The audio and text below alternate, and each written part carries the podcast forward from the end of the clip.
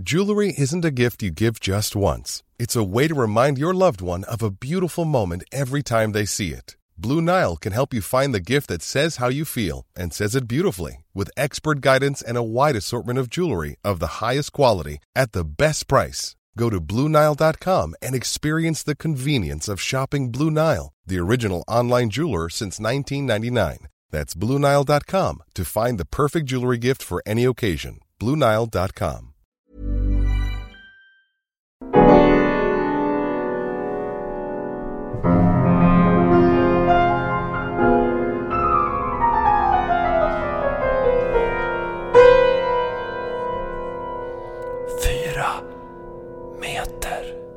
Hej Anders. Tjena Fritte. Det är stora nyheter. Ja. Vi har ju fått klart med en gästartist den 3 oktober. Ja, en bra jävel. Ja, på vår live 4meter live-kväll där vi ska köra podd och stand-up så kommer komikern och rasisten Albin Olsson. Ja. Han blev, han var lite svårövertalad men sen svarade han till slut fy fan jävlar vad kul det här ska bli. Så, eller svarade han direkt. Så att han var inte så svårövertalad. Nej. Men jag blev väldigt glad ändå. Jag tycker att Albin är... Det finns ju några personer som är både genuint roliga och väldigt härliga att vara med. Och Albin är ju en av dem. Ja. Han är också en person där hans scenpersona är... så här, när man träffar honom privat så är han sitt scenpersona fast också väldigt snäll och trevlig. Mm. Det är så här, alla människor har inte hut och hyfs i den här branschen. Albin Olsson är hut och hyfs. Mm.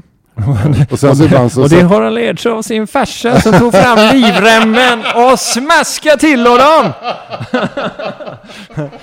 Har han lärt sig av att åka ut med båten i novemberkylan och fiska utan vantar. Så, men det är bra. Livets hårda skola kan man säga. Men formalien kring det här då är ju att man går in på oslipat.com. Där finns det en biljettlänk. Eller man kan gå in direkt på biletto.se och söka på 4meter live. Det kostar sjukt billigt, 60 kronor bara. Och är man Patreon till 4meter, då går man gratis. Och hur blir man Patreon? Ja, då går man in på en webbsida som heter patreon.com/4meter. Och sen så går man in och så klickar man i ett lämpligt belopp och så har man tur så får man ett glatt hälsningsmeddelande från någon av oss som tackar och hälsar välkommen ombord. Ja, vad härligt. Ja, och välkommen till Bodenbaren till och då svarar de tack för insläpp. Ja, de kan svara lite olika grejer. Ja. Du, nu har vi klarat av formalien. Ja. Nu ska vi rulla igång den här podden. Alltså det den egentligen handlar om. Det vill säga ditt själsliga liv och mitt själsliga liv. Och våra gemensamma vedermödor i det som kallas för livet. Lite sådär populärt kulturellt. Ja. Livet, hur är livet? Peter? Jo, det är bra. Det är bra. Det var ett dåligt svar på frågan. Jag kom tillbaka från ett gigantiskt kantarelläventyr i Värmland. Va? Var på kräftskiva i Värmland och sen några dagar på ett torp. Ett sånt här klassiskt torp utan varmvatten. Men där vi traskade runt iklädda stövlar i olika Värmlandsskogar och hittade Karl-Johansvamp på kantareller. Så det är ju någon slags episk familjelycka kan man säga. Det där är så jävla... Kärnfamilj plus svamp lika med kanon! Alltså det är bara så här stuga i Värmland, gummistövlar, plocka svamp. Det skulle också kunna vara en novell av Sture Dahlström. Känner jag. Det finns det bor ett mörker där. Ja, men i Sture Dahlström. En Inger Alvén roman. Men Sture Dahlström, men då tänker jag att men då måste det hända, då måste det komma en brasiliansk jonglör till torpet och erbjuda sina tjänster och så snart blir han då amoröst så här, intresserad av frun i förhållandet och de rymmer iväg på hans lastbil in till något kondis i Arvika och funderar hur de ska fortsätta sitt liv. Medan mannen du då alltså hoppar i gummistövlarna och springer gråtan ut i skogen och hittar sjukt mycket kantareller. Ja. Så det blir som en win-win. Så att efter helgen så har båda haft det bra kan man säga. Hon har fått ligga med en brasiliansk jonglör och du har hittat så mycket kantareller så att Instagram räcker inte till. Ja. Hur många kantareller ska man hitta för att det inte gör någonting om ens fru är otrogen? Ja men det är nog en del tror jag. Det beror ju lite på vad man har för relation till. Pratar vi ett lastbilsflak eller pratar vi liksom en liten kasse? Nej, en kasse för lite. En kasse för lite. Alltså att fylla ett Du vet, tänk det här, det är en innebandyturnering. Mm. Och så har du det som kallas för sekretariatet. De sitter i ett långt bord. Ja. Med där sitter unga innebandy. Ja, så jag är helt med på referensen innebandysekretariat. Fylla det sekretariatsbordet. Ja. Ungefär 30 centimeter upp med kantarell. Där tror jag någonstans. Ja. Där går gränsen för om så att säga visaren tippar över på positiva upplevelser av helgen. Ja, nu låg hon med en brasiliansk och det var hemskt, men det vägdes ändå upp på att jag hittade fruktansvärt. Jag hittade 18 kubik kantarell. Det är roligt att sälja på Blocket. 18 kubik kantarell säljas. Vet du, på grund av felplock. På grund av PGA kunde inte sluta. Ja, men jag har ju aldrig hittat kantareller i skogen. Nej, så? Nej, är det så att du inte riktigt har försökt? Jag har försökt. Du, vi gjorde en tur ut till Tyres nationalpark, jag och frugan. Vi hade hört av en granne att det finns så mycket kantareller, det är bara att gå ut, man kan inte sluta. Du har snart ihop ett sekretariatbord i din bandeturnering. Men är kantareller som enhörningar för dig?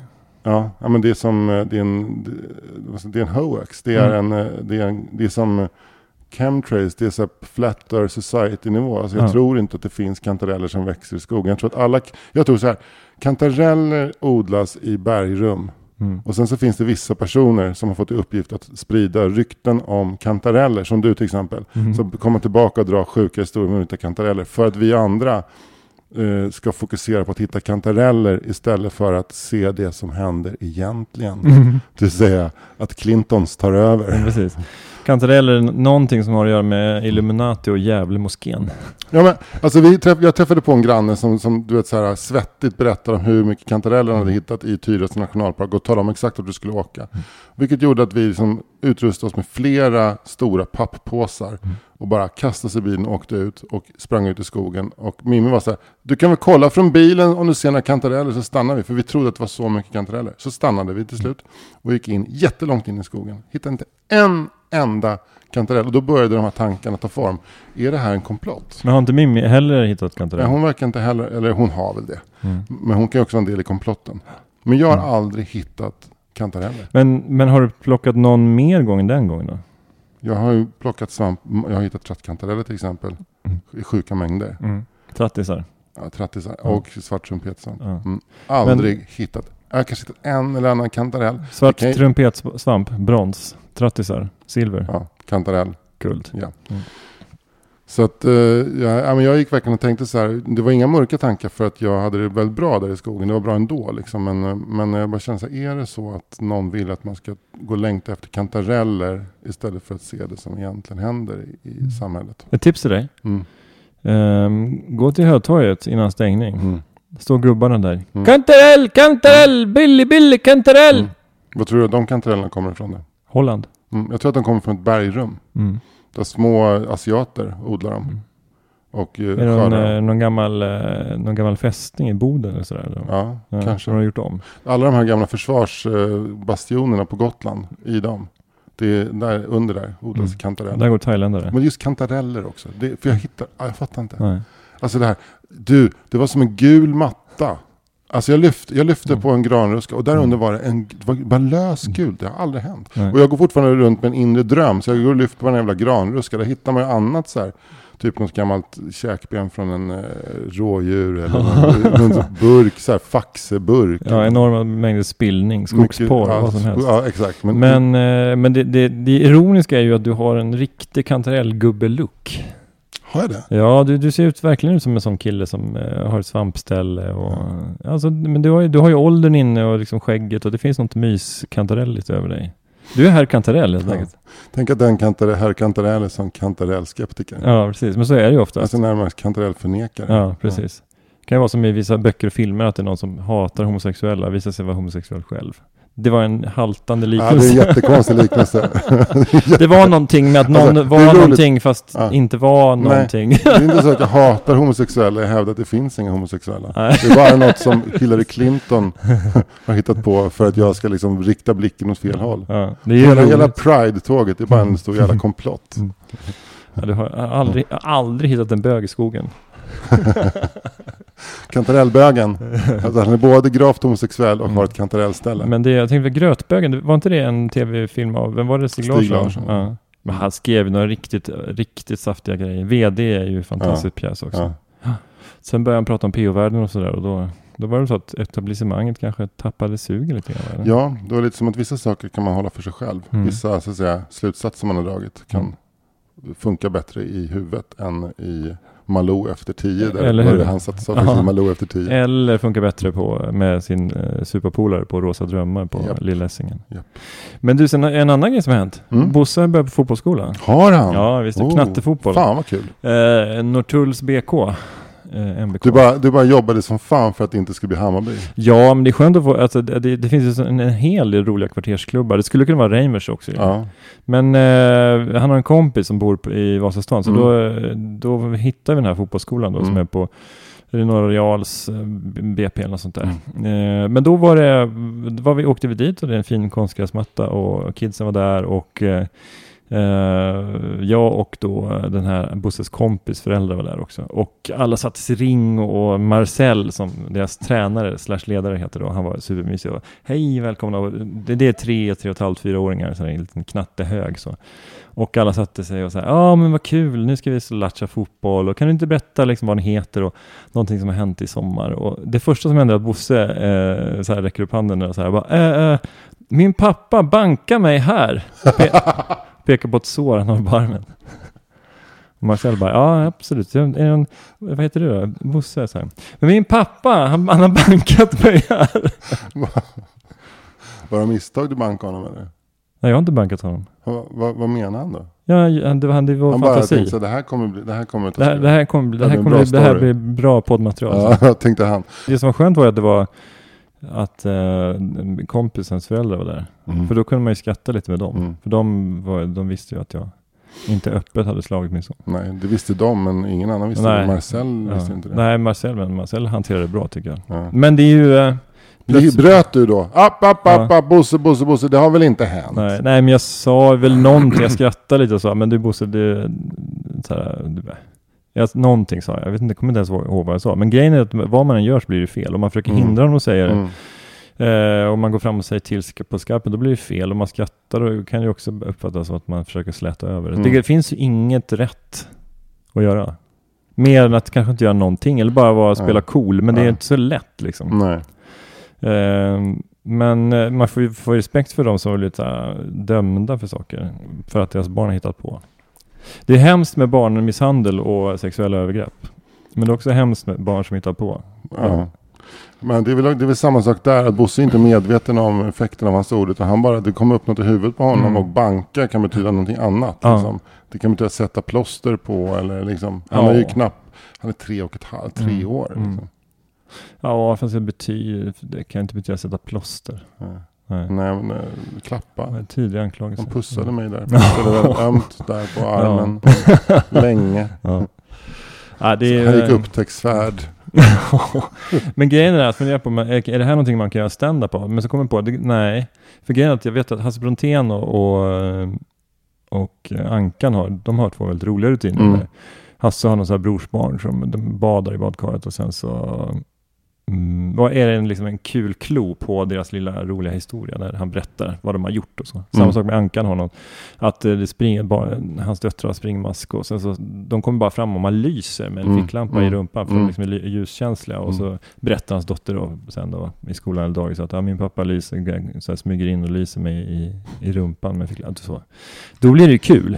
Men om man bara så här jag var på fotboll och min grabb anklagar mig för misshandel. Han sa han bankar mig på armen. Ja, det gjorde jag inte. Hörrni, vad tokigt. Fan, den där banka på armenrutinen får jag jobba lite med. Jag försöker hitta någonting på. Det är knappt att det funkar i podd. Ja, nej, men det är faktiskt på riktigt, det är ditt huvud så är det roligt därför att du vet att du inte har slagit Bosse. Det blir jobbigare om Bosse nästa vecka säger så här, pappa hade inte bankat mig på armen. Och det vet jag för att efteråt när jag kom hem från träning då piskade han mig på kinden och sa att han inte hade bankat mig på armen. Precis, ja. Det är en ännu konstigare exempel på oskyldigt anklagad. Det var en man i Västervik som blev anklagad för att ha mördat sin fru. Ja, och det visade sig att det var en älg. Ja. Men det är, liksom, man tänker så här, man ska inte ha fördomar om landsortspoliser. Nej. Men alltså 1,5 år fick han sitta innan de kom fram till Det var han en älg. Bara så han fick inte sitta i 1,5 år. Han fick sitta 2 veckor. Exakt, men han var misstänkt 1,5 år. Ja. Men där kan man ju tänka sig att så här, men det var ju enligt reportaget i alla fall, så var det fanns ju fortfarande så här, grannar till honom som trodde att han hade gjort det. Ja. Och det säger en del om grannar i Västervik också. Men det var också någonting skumt med den där artikeln, att han hade hittat sin fru jävligt sparkad av en älg, att han hade uppträtt så lugnt. Ja. Och det var säkert chocken. Men man måste ju försöka se det från polisens perspektiv. Mm. Alltså det är klart att de inte kan bara så här låta honom vara. Nej, men så är det ju. Men sen så var det mycket med hur de hade hanterat det, att de typ hade klampat in och de hade inte bett om, liksom, de hade inte tagit hand om honom efteråt. Mm. Och de hade också skickat kroppen av misstag tillbaka till Västervik, fast de var skriven i Stockholm. Så fick han själv bekosta transporten av sin döda fru upp till Stockholm. Ja. Alltså de behandlade honom jävligt illa. Ja. Så hemskt också att det går runt en älg i skogen med liksom blod på klövarna på något sätt. Med blod på sina klövar är dubbelmärkelse. Ja, verkligen. Ja. Och tänk liksom den ångesten den älgen måste ha känt. Ja, det hemska är att den gjorde nog inte det, utan den kände bara att okej, jag fick ju med det där. Så. Ja. Och det är precis det som gör att jag äter älg utan att vara ledsen. Ja, verkligen. Fan, det har varit de ska fan ha det. Ja, det är obehagliga. Skjut dem jävlarna. Skjut dem. Ja. Det är skönt att kunna säga det om en folkgrupp. Älgarna, skjut dem. Folkgruppen älgar. Älgar, ja. Men det hemskt det där, deras modus operandi också. Älgarna. Att de springer fram och daskar till med framklöven. För det är liksom, det ser inte så ballt ut. Mm. Alltså hur de liksom höjer klöven och trycker ner den så här. Men det är som när lite fega personer fäktas med lite slappa handleder. Ja, och men det är bara sån jävla, det är som 8000 kilos tryck på klöven när den kommer ner. Ja. Så den krossar ju en människa på en spark. Mm. Sådär. Men det ser töntigt ut, så det blir inte coolt. Nej. Så du sätter på Ben Hill-musik på det. Ja, exakt. Fan, Sigrid, var en hund, sprang in en hästhage i somras och började kaxa mot hästarna. Och till slut så kom det 2 hästar springande och gjorde exakt samma rörelse mot henne. Och vi var, nu dör hon. Och det var jävligt läskigt så här, hur de liksom höjde klövarna eller sina hovar och tryckte ner dem precis bredvid henne. Till slut så kom hon ut och sprang upp i Mimis famn och var helt darrig så här. Men det var jävligt läskigt. Ja, men det är ju en riktig så här ångestupplevelse. Ja, men vad ska man säga om det här som Bosse säger? Nej, jag hoppas inte att du inte känner att jag sitter och tror att han har rätt. Nej, det är en risk man tar när man skickar ut sitt barn i så att säga i... Det är risk man tar när man skickar ut sitt barn i världen, att det kan anklaga en för att vara en våldsam person. Nej, men det har inte fått några konsekvenser. Jag har ju kontaktat en advokat om vi fallat. Har Bosse också en advokat? Så du och Bosse kommunicerar nu bara via era advokater? Exakt, ja. Men det roliga är att båda hans gudmödrar är advokater. Ja. Åh jävlar. Ja. Så att han det där med att folk ska lawyer up. Det hade han från dag 1, kan jag säga.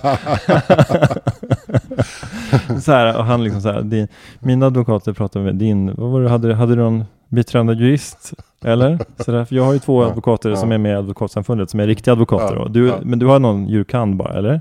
Ja, jag hade inte råd med något annat.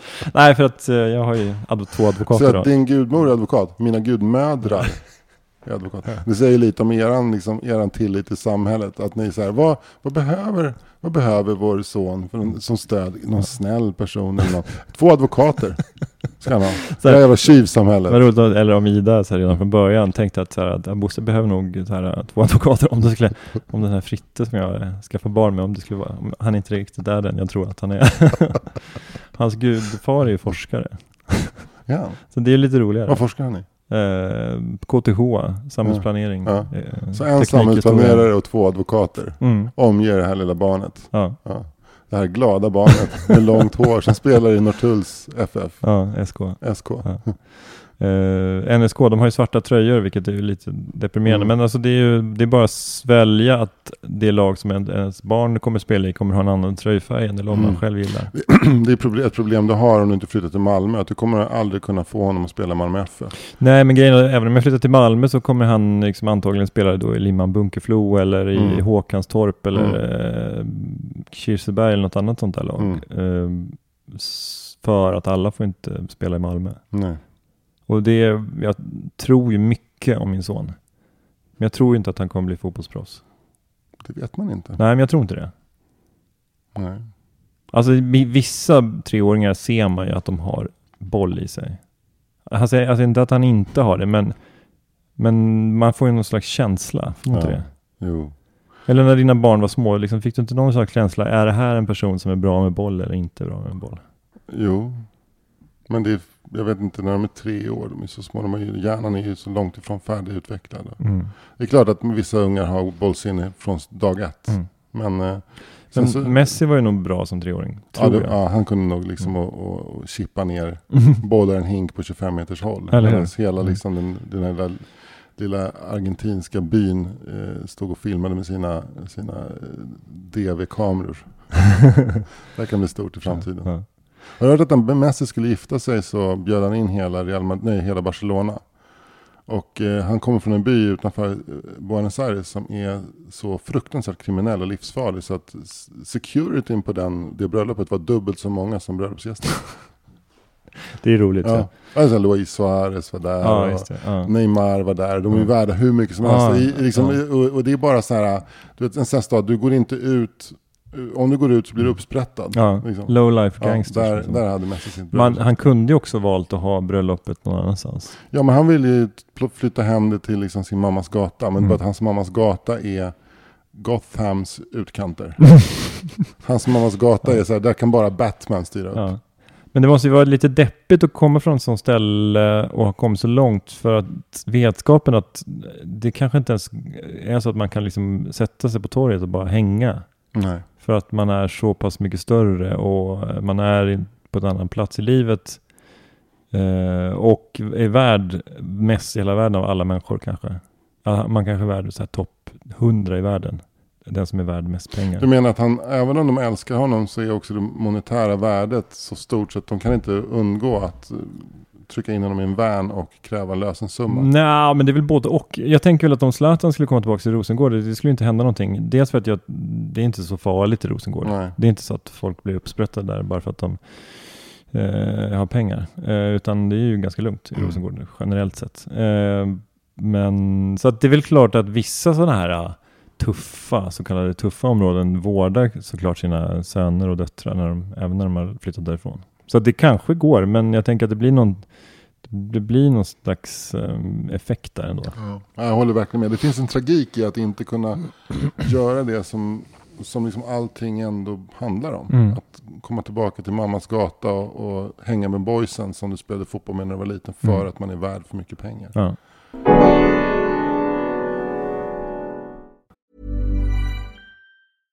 Hey, I'm Ryan Reynolds. At Mint Mobile, we like to do the opposite of what Big Wireless does. They charge you a lot, we charge you a little. So naturally, when they announced they'd be raising their prices due to inflation, we decided to deflate our prices due to not hating you.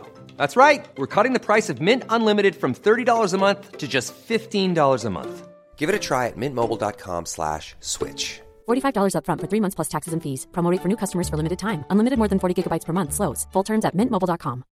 Hey, Dave. Yeah, Randy. Since we founded Bombas, we've always said our socks, underwear, and T-shirts are super soft. Any new ideas? Maybe sublimely soft. Or disgustingly cozy. Wait, what? I got it. Bombas. Absurdly comfortable essentials for yourself. And for those facing homelessness. Because one purchased equals one donated. Wow, did we just write an ad?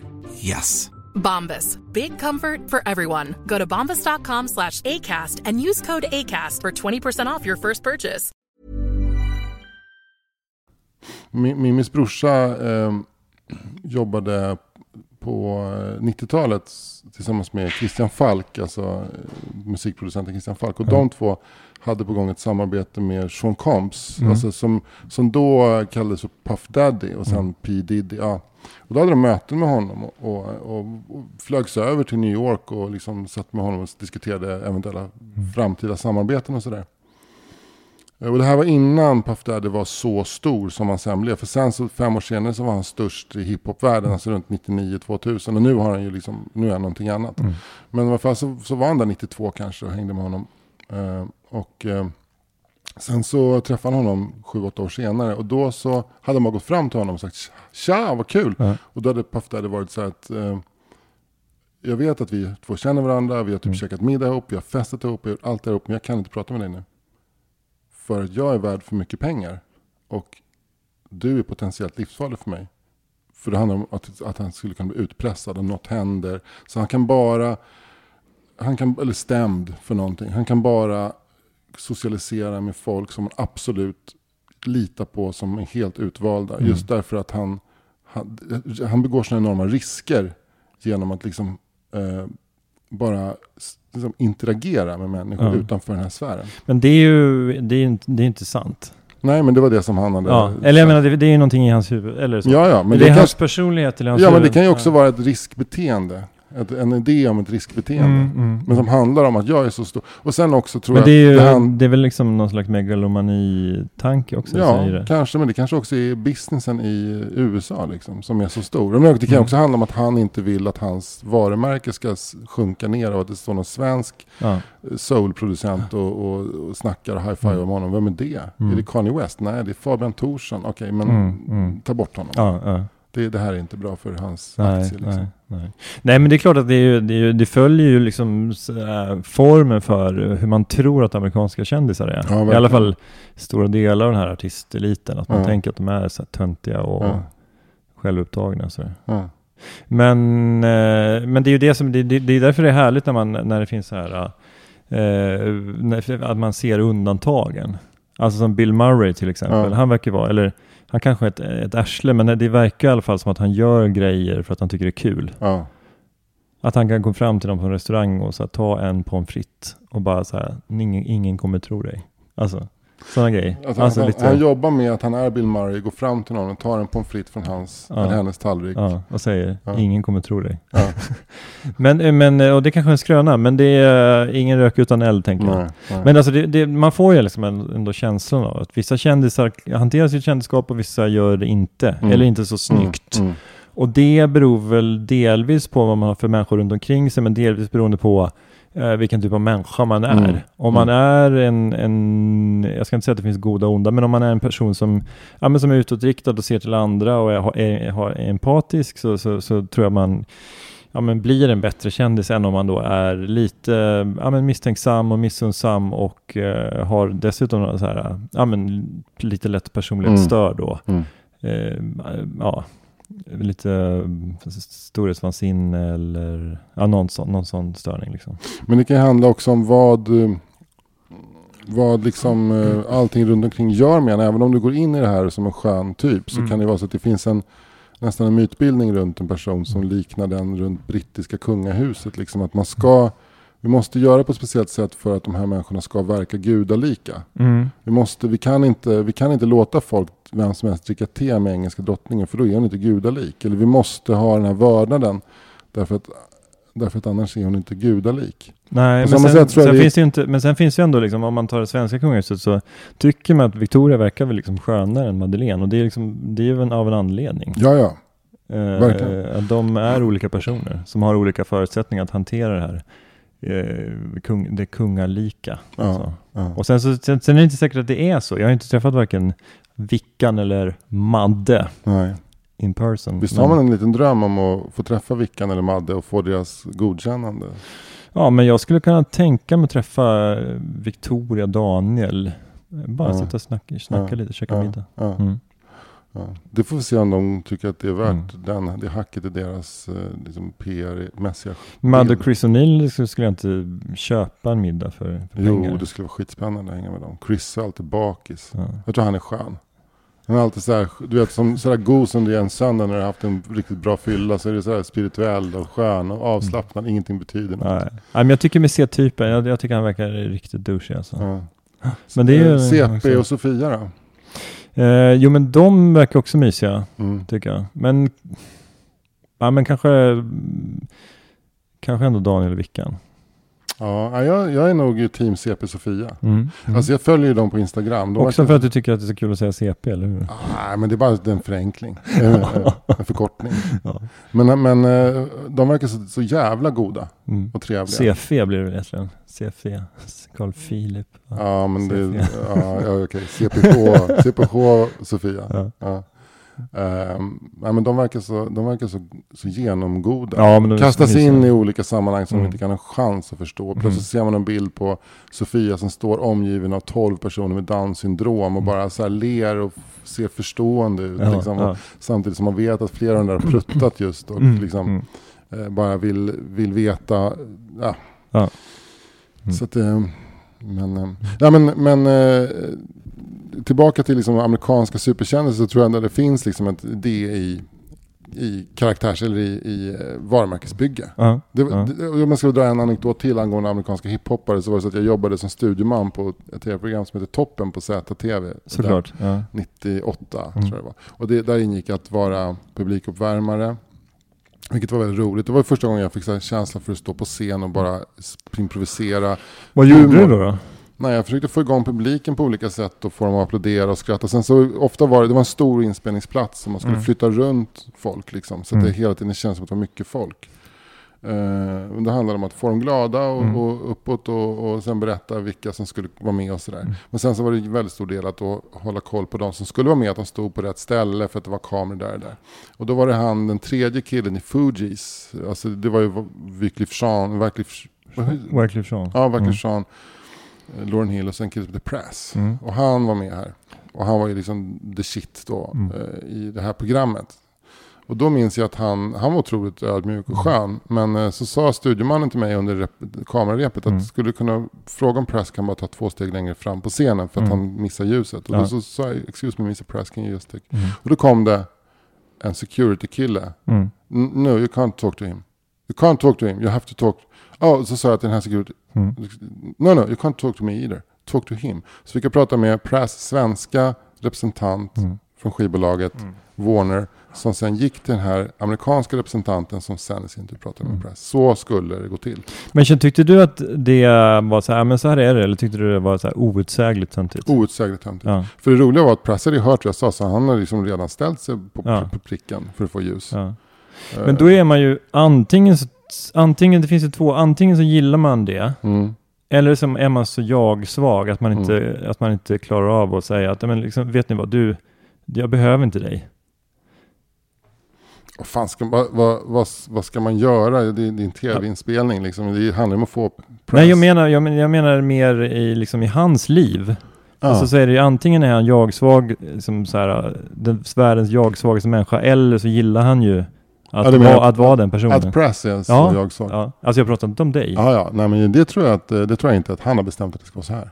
Och det är snarare att han är jag-svag. Ja, exakt. Att han fattar att okej, du var med i ett band som heter Fugees. Ni var stora för 7 år sedan. Du är på väg tillbaka. Du måste agera som en stjärna. Du måste vara en stjärna. Du kan inte hålla på och liksom bara så här, prata med en jävla 29-årig studieman med dålig frisyr och taskig hållning. Utan du pratar med mig. Ingen annan än mig. Nej. Och vi behandlar dig som en stjärna. Då blir du en stjärna. Alltså så jag-svagheten, absolut. Ja. Ja, jag tycker sånt där är otroligt fascinerande. Alltså vem man blir. Alltså när man kommer upp sig i smöret. Det är klart att det, bakom allt det här så döljer det någon slags förakt för det svaga i människan. Ja. Det svaga människan, oavsett om man är jag-svag eller om man liksom bländas av sin egen makt. Ja. Så tycker jag ju att det är väldigt töntigt. Det finns ju vissa som kanske tycker det är lite ball med kändisar som har ett entourage. Men alltså, återigen, de är risk för att verka så jävla så här som en tråkig, trött medelklasskille från Knivsta, som jag ju är. Men det finns ju också tråkiga, trötta medelklasskillar från Knivsta som har lite mer förbläss för det. Och som kanske bländas av det lite mer än vad jag gör. För men jag är... Och samtidigt så... och då kanske någon säger så här, men det är Jante liksom. Nej, men det har inte alls med det att göra. Alltså så här, jag har absolut ingen problem med folks framgång. Nej. Men det är ju när folk använder framgången på fel sätt som det slår en sträng hos mig på något sätt. Ja, jag fattar. Men det finns faktiskt en aspekt på det där som gäller för alla utom kungahus. Och det är att den här framgången, den här positionen, den är inte för alltid. Nej. Det är en kort period som du befinner dig på den här, när du är A-kändis. Mm. Det kan för vissa vara bara 2 år, för andra kanske 10, för vissa 25. Men alla kommer förr eller senare och försvinna ner från den där. Så jag tror att det är alla väldigt medvetna om, att det här är inte för alltid. Det gäller att liksom se till att stretcha ut det här så länge som möjligt. Mm. Men jag blir lite sugen på att liksom söka upp Press och liksom sparka honom på pungen och säga, nu är det ingen kille som går emellan, va? Jävla lågt att göra det. Ja, det är det ju. Det är det såklart. Men nu ska vi ju liksom försöka vädra våra innersta känslor i den här podden. Mm. Det är klart att jag kommer inte göra det, men det är ju alltså, det finns ju någonting djupt. Alltså, det är samma sak där. Men om det är någon som har varit där uppe och som är där nere. Alltså, det är inte så att jag tycker att det är kul att håna Leila Kay, för att det finns ju ingenting i henne som gör att man känner så. Nej. Men om Press liksom har liksom töntat sig igenom 90-talet på det här sättet, då är det klart att det drar i tjuvnypstarmen. Men tror inte du att Press också idag sitter på någon liksom sylta i Atlanta och drar till minnes hur det var för 20 år sedan, att det var helt sjukt, och nu så. Mm. Ja, men han kanske har det bra, men det har ju ingenting med mina tankar om Press. Jag tänker att den här grejen som hände i somras med A$AP Rocky också är på något sätt i det här häradet. Liksom att det var 4 eller 6 snubbar. Det var ett klassiskt entourage. Det var ju precis den typen av entourage som han hade omkring sig, som var runt Press. Mm. Som har liksom gått fel i Stockholm en natt. Och de har råkat lämna Stureplan och irra upp till Högtorget, som är så jävla tråkigt. Dött. Mm. Det är verkligen som att hamna i liksom Karlstad. Mm. Det är fruktansvärt tråkigt. Det händer ingenting. Det här är inte New York City. Liksom. Det är så man går förbi Lindex, man går förbi Europen, man går förbi Akademibokhandeln, man går förbi Big Book. Man går förbi 3 personer som är på väg hem från sena bion, som ska ta tunnelbanan till Hagsätra.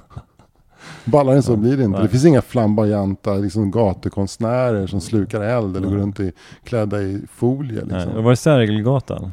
Nej, det var inte Särgelgatan. Det var Kungsgatan, sträckningen från Sveavägen ner mot Drottninggatan. Ah, okay. Så deppigt. Det är liksom där Stockholm blir aldrig mer så här mellansvensk småstad än där. Vad sa du på Kungsgatan? Ja, han var ju på Kungsgatan utanför Kungshallen. Ja, där ja. Det är så, och liksom att jag tror att jag tycker inte att någon skugga ska falla över honom, men till exempel så hade det varit enklare för honom att bara stoppa en taxi, hoppa in och åka iväg, men det var som att det är inte så det ska gå till, utan de här killarna som angrep honom, det är de som ska backa. Det är inte vi som ska backa. Vi är liksom, här är en världsstjärna. Det är en av hiphopens absolut största.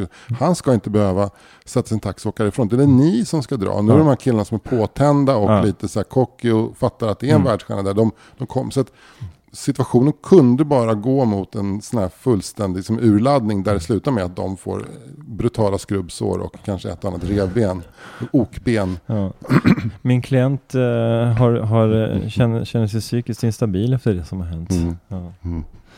Men kanske din klient skulle tänka på innan din klient tog massa tjack eller vad det nu var, eller GHB. Vad var det här? Vet du vad man har tagit? Jag vet inte, amfetamin. Ja. Jag kan inte knark. Nej. Jag kan inte namedroppa knark. Nej. Jag ska inte säga att jag kan så mycket om det heller. Nej. Men jag menar, det hamnar ofrånkomligt mot en katastrof. Ja. Liksom, när den här typen av stjärnkultur har irrat fel. Ja. Och träffar en sån Stockholmstönt. Ja. Som så här, men du ska inte tro att du är något. Nej. Jo, för det är det hela den här grejen bygger på, att han ska det. Och vi kan nu inte hoppa på ettans buss som går ner till, utan vi måste se till att du går härifrån. Så är det. Allt annat är otänkbart. Ja, såklart. Ja. Jag såg Hasse och Tage-filmen som hade premiär i fredags. Jaha, hur var den då? Ja. Jo, den var fin. Ja. Den var härlig. Det är som om man älskar Hasse och Tage. Det var bara så här, det var som att gå in i Hasse och Tage-land. Vem är det som har gjort den? Jane Magnusson. Okej. Okay. Ja, så det fick ett mycket privata familjevideos och de här. Hasses pappa var ju teknikintresserad, så han hade köpt en Super 8-kamera redan på 30-talet där han kunde liksom producera färgfilm. Så du har färgfilm av Hasse när han är 4-5 år och liksom springer runt i trädgården hemma.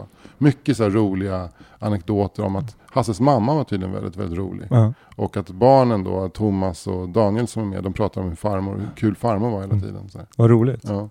Men det är också någonting med att sitta och titta på en film om två personer som har betytt så mycket för en. Och det här är ett problem som nästan alla har som är födda 40, 50, 60, 70-tal. Att man har en väldigt stark relation till Hasse och Tage och den är väldigt privat. Alltså jag har upptäckt dem själv och jag har bestämt mig för vad som är deras storhet och jag har bestämt mig för att det finns ingen som älskar Hasse och Tage mer än vad jag gör det. Och sen så presenteras man då inför ett oändligt antal personer som också gör det, också samma bild.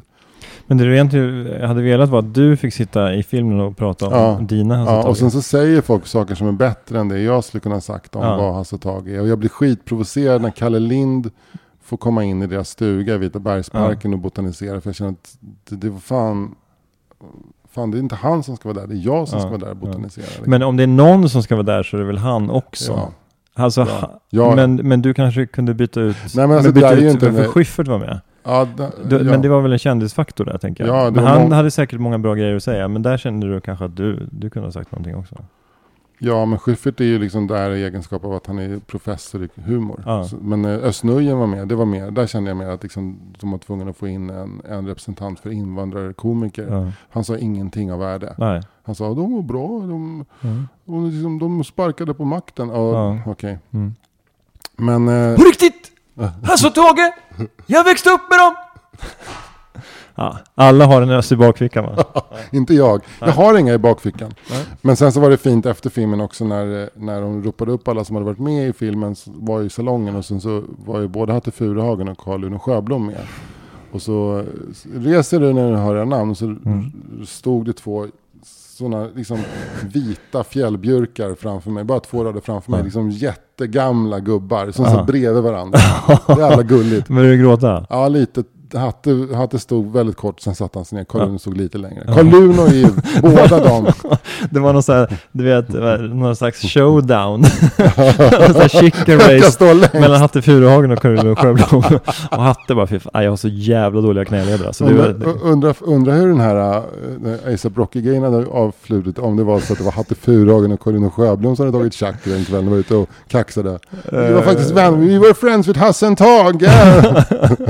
Då hade Hattie Furhagen är dött om A$AP Rocky hade svingat honom sådär. Men om Hattie Furhagen och Carl-Uno hade lite så här småchack hade gått fram och liksom så här varit jobbiga mot A$AP Rocky och hans entourage, då tror jag att A$AP Rocky hade ringt färdtjänst. Ja, vi får hoppas det. Han hade bleknat. Han hade liksom så här hans ömma hjärta. Det öppnat sig. Roligt hade varit om man hade gjort någon slags tidsresa så hade det varit en stare-down mellan A$AP Rockys entourage och hela Mosebacke-monarki som hade så möts liksom. Det var bara våld, det handlade bara om liksom, vem var mest duende av de två gängen. Då hade fortfarande A$AP Rocky entourage vunnit men det fanns... mot ett gäng akademiker, pojkar från Uppsala och Lund. Ja, men de hade gjort någon slags roast battle. Ja, då tror jag hade kanske det hade varit jämnt. Hasse och Hatte hade fått till några riktiga köttablängare på A$AP och hans gäng som de inte hade kunnat resa sig ifrån. Ingrid Gamlin hade kanske vunnit någon rond mot Rocky. Men jag tyckte också att filmen var liksom så att den lämnade den ganska tom därför att dels att den inte... så bra. Jo, den var bra, men den tillförde ingenting till bilden av Hasse och Tage. Överhuvudtaget. Alltså det adderades ingenting. Om man är väldigt, väldigt påläst. Och sen kändes det som att den var helt meningslös för den som inte har... Om man inte har en relation till Hasse och Tage innan så blir den ju fullständigt meningslös. Men då låter det som att den tillför inget nytt om man kan någonting om Hasse och Tage och den var lite meningslös om man inte kan någonting. Det låter inte som en jättebra film. Nej, men det är ju väldigt mycket som en bra video. Ja, men jag tänker så här att, liksom, att en film kan vara välgjord utan att vara bra. Då tänker jag att det här var en välgjord film. Ja, men det kanske är så att den är bra, men man måste... Nu är det ju laddat liksom, eftersom det är en sån viktig del av mitt liv som berättas om. Eller, och för väldigt många andra också. Att alla har suttit med sina hela Lindemann-boxar. Den här... Och kan varenda Lindemann utan till och... Nej, men jag tänker på många av de här dokumentärfilmer som har kommit, där den filmen om Olof Palme också som blev så prisad. Men jag tyckte den var ju välgjord. Men det är inte så att den berörde mig. Jag har inte tänkt på den sedan jag såg den. Nej. Det var inte så att den tillförde något nytt. Nej. Eller det kanske den gjorde, men däremot filmen om Björn Afselius tyckte jag var bra. Den adderade lager till Björn som jag tyckte var... Det fanns någonting där. Så att jag skulle ändå liksom, utan att ha sett den, så skulle jag då på din beskrivning hävda att den kanske är mer välgjord än bra. Ja, jag vill väldigt gärna att du ska se den. Jag tror att du kommer att må bra av att se den. Den är men jag gillar inte en välgjord film. Men alltså det som är med Björn Afzelius-filmen, som jag inte har sett men hört väldigt mycket om, det är att den hittar ju det som alla... Den hittar någonting i Björn Afzelius som alla egentligen har sett men valt att bortse ifrån. Och så lyfter man upp den biten av Björn Afzelius, liksom det mörkret.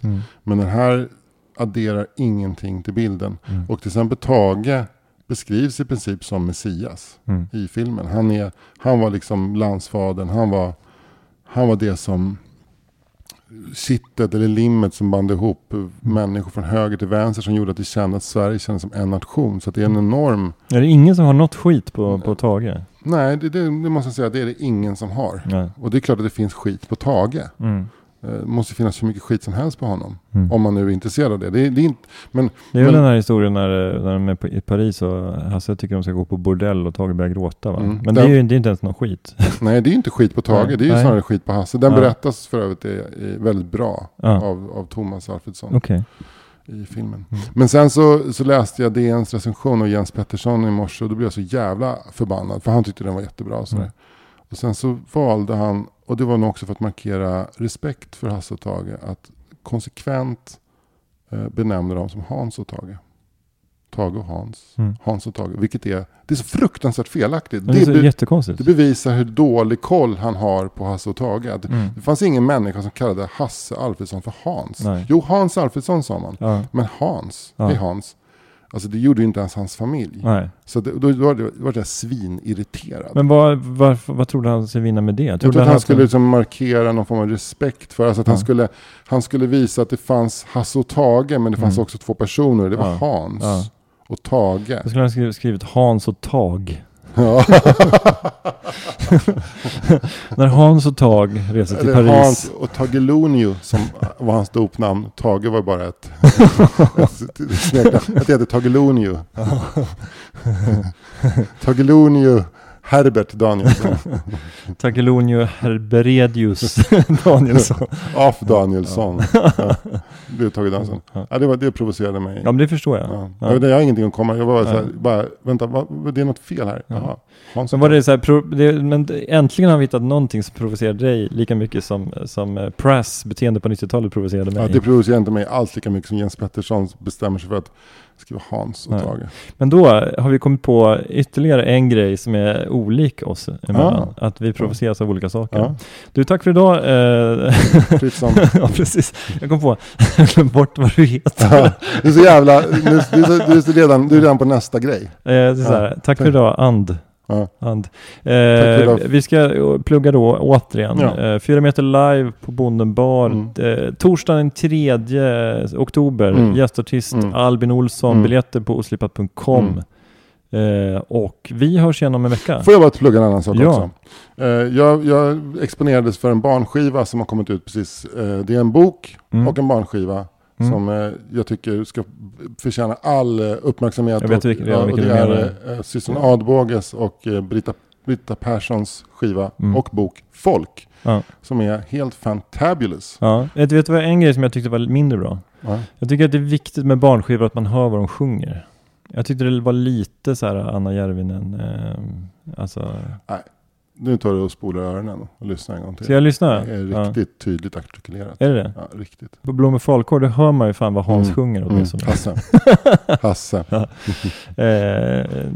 Tack för idag. Tack.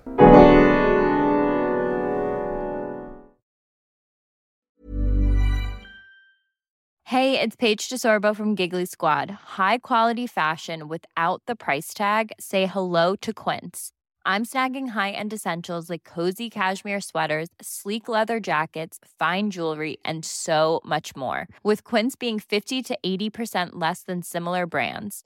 And they partner with factories that prioritize safe, ethical, and responsible manufacturing. I love that. Luxury quality within reach. Go to quince.com/style to get free shipping and 365-day returns on your next order. Quince.com/style.